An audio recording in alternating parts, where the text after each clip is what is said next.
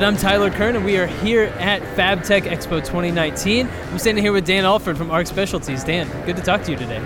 Thanks for coming to the booth today. Well, you have a beautiful booth here, and I'm just we should start here, actually. I'm glad that you made it to the show, because Chicago, snow, little trouble getting here, but you made it, and that's the big thing. Indeed. When we landed at the airport, there was a plane off the runway, but it wasn't ours, so... So you count your blessings, and now you're here at the show. Indeed, and this is a very important show for us. In our industry, FabTech is the big show. Mm-hmm. It used to just be a welding show, but they've expanded it now. It's tube and plate and everything. So all the guys that are in any way working with metals tend to go to this show. So this is the place to be and be seen. Absolutely. So you've been coming to this, I'm assuming, for a while now. How is the show? You mentioned how it's kind of split and added some more aspects of the industry, but how have you seen it grow personally just over the years, and how have you seen the show grow and change? Well, it's always been an opportunity to showcase your new technology, and that's why people come here, and so that's what I look for every year is the new stuff. For me, the very first year that we went to one of these shows and actually presented, it came to Houston, okay, and it's in my career it's only been in Houston once. And so we showed up there, and I can recall we had a little 10 by 10 foot booth, and we couldn't even afford carpeting. So I think we've come a long ways now. Now we're standing here with four robots, a couple of live welding, and a live cutting demo. It's for us. It's been a quite a big change. Absolutely. So tell me about some of the things that you have at your booth. What are some of the new innovations, and what are some of the things that you're here showing off personally? We've got four technologies. We probably only had room for three, but we crammed them in. Probably the most exciting for me is this clatter that we're standing beside. This is a hot wire TIG clatter. What this does is it solves the problem in the oil field of the sour gas issue. Uh-huh.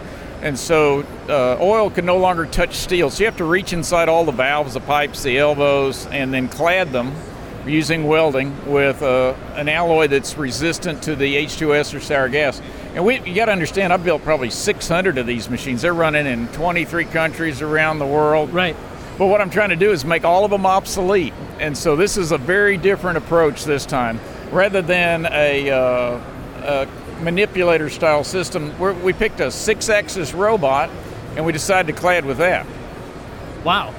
But the problem with a 6-axis robot is that the final axis, the wrist, only can rotate maybe 2 revolutions. And as you can see right here, we're having to rotate hundreds of revolutions. That's why no one has tackled this with a robot before. So we've added a 7th axis to it. And the 7th axis has an infinite rotation capability. That's why we call it the Arc 5 Infinity. And nobody else is doing something like this. No, and that's what's fun about it. Yeah. Maybe next year they will be, but this year we've got the only one. And it allows us to do things that all my other machines can't do. And you get the usual advantages of robotics. You know, if you have a robot, it's easy to repurpose for another task. Right. That's interesting. Now, when you come to a show like this and you do bring kind of a new technology, is this a situation where you're hoping people come by the booth, see the new technology, and see applications that work for them, and you have a conversation about, here's how we can make this work for you, you know, specifically for what you're trying to do? Yeah, sometimes it's a little harder than that, because if they don't want to do exactly what we're doing in the demo, then we have to explain, well, you know, we can use the same machine to solve your problem. So right. Sometimes it takes a little creativity, but you got to understand the people that come to this show typically come here with a problem to solve. Yeah. And the phone's not ringing, they're focused on the task, and when I send my engineers out to buy new equipment, we do the same thing. Right. And you like having those problems that come to you so you can think creatively, find new ways to solve things. That's kind of what gets you going. That's what keeps you doing this, right? Oh, absolutely. Every day. And it's all the same stuff reapplied in different ways. That's the analogous thinking you and I have talked about before. It's true.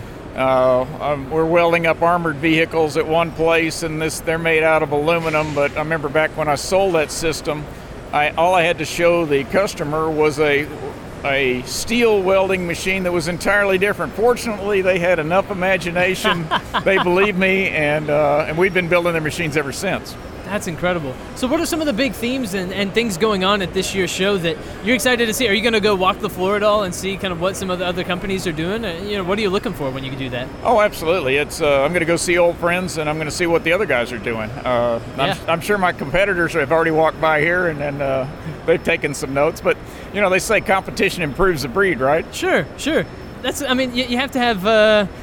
I'm sure the Yankees being good for all those years is what made the Red Sox eventually finally try to win one, right? You know, you have to have a good competitor.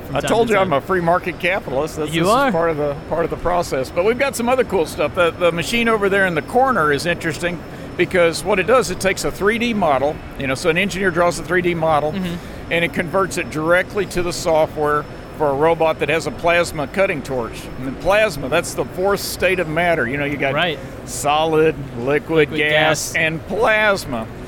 And plasma is an interesting process. We're cutting material with it, and we're working with the guys at Hypertherm. They are the absolute best on plasma cutting. And they have a process now that they're jokingly referring to as the laser killer, because the cuts are up to laser cutting quality.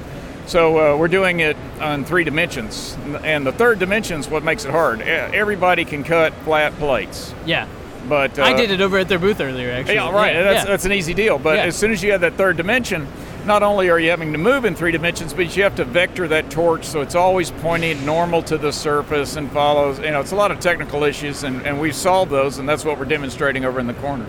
So we've talked in the past just about the different ways that robots are able to come in and help automate and come in and make processes that have been maybe dangerous in the past safer.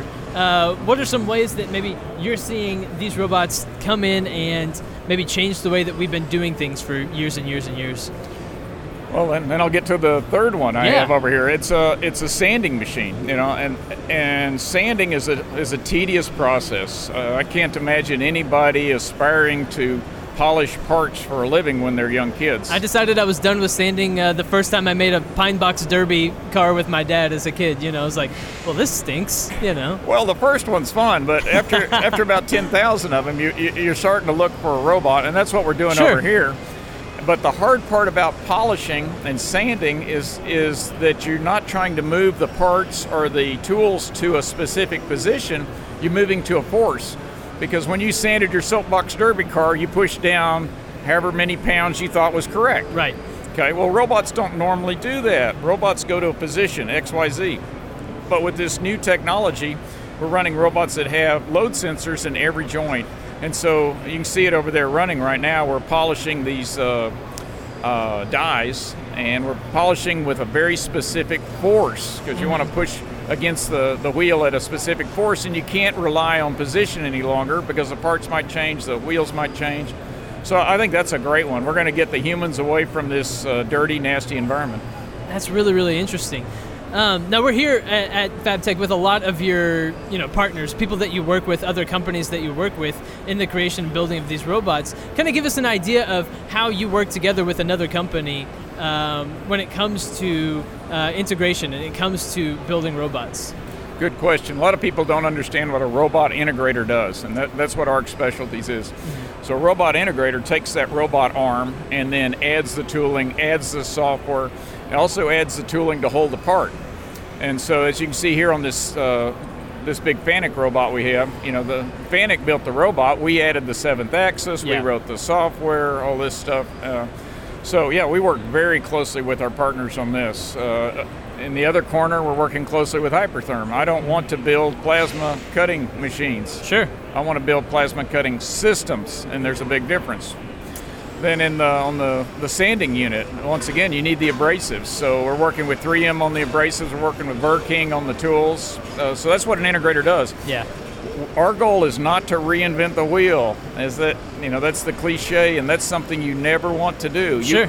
You want to buy the stuff that already works, combine it with other stuff that works to solve someone's problem.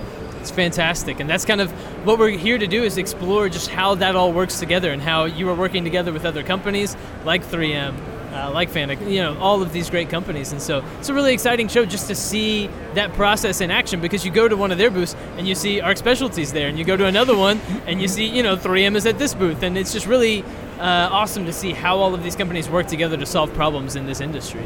You know, back when I got out of school in the late 70s, companies tended to build their own machines, and that probably made sense back then, but you know, in our economy, everybody tends to specialize, and so that created a place for the integrator. Mm-hmm. And so the integrator might not know how to make that die that I'm polishing, but we're probably better at polishing it than the company that wanted the die itself. And sure. So it created a niche for us, fortunately.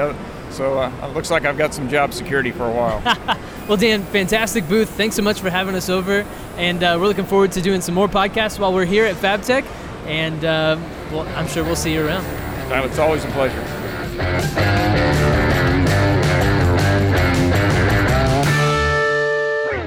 Do you need more video content for your website and marketing channels? Want to create your own company podcast? MarketScale partners with companies to create the B2B content they need. Ask us how today.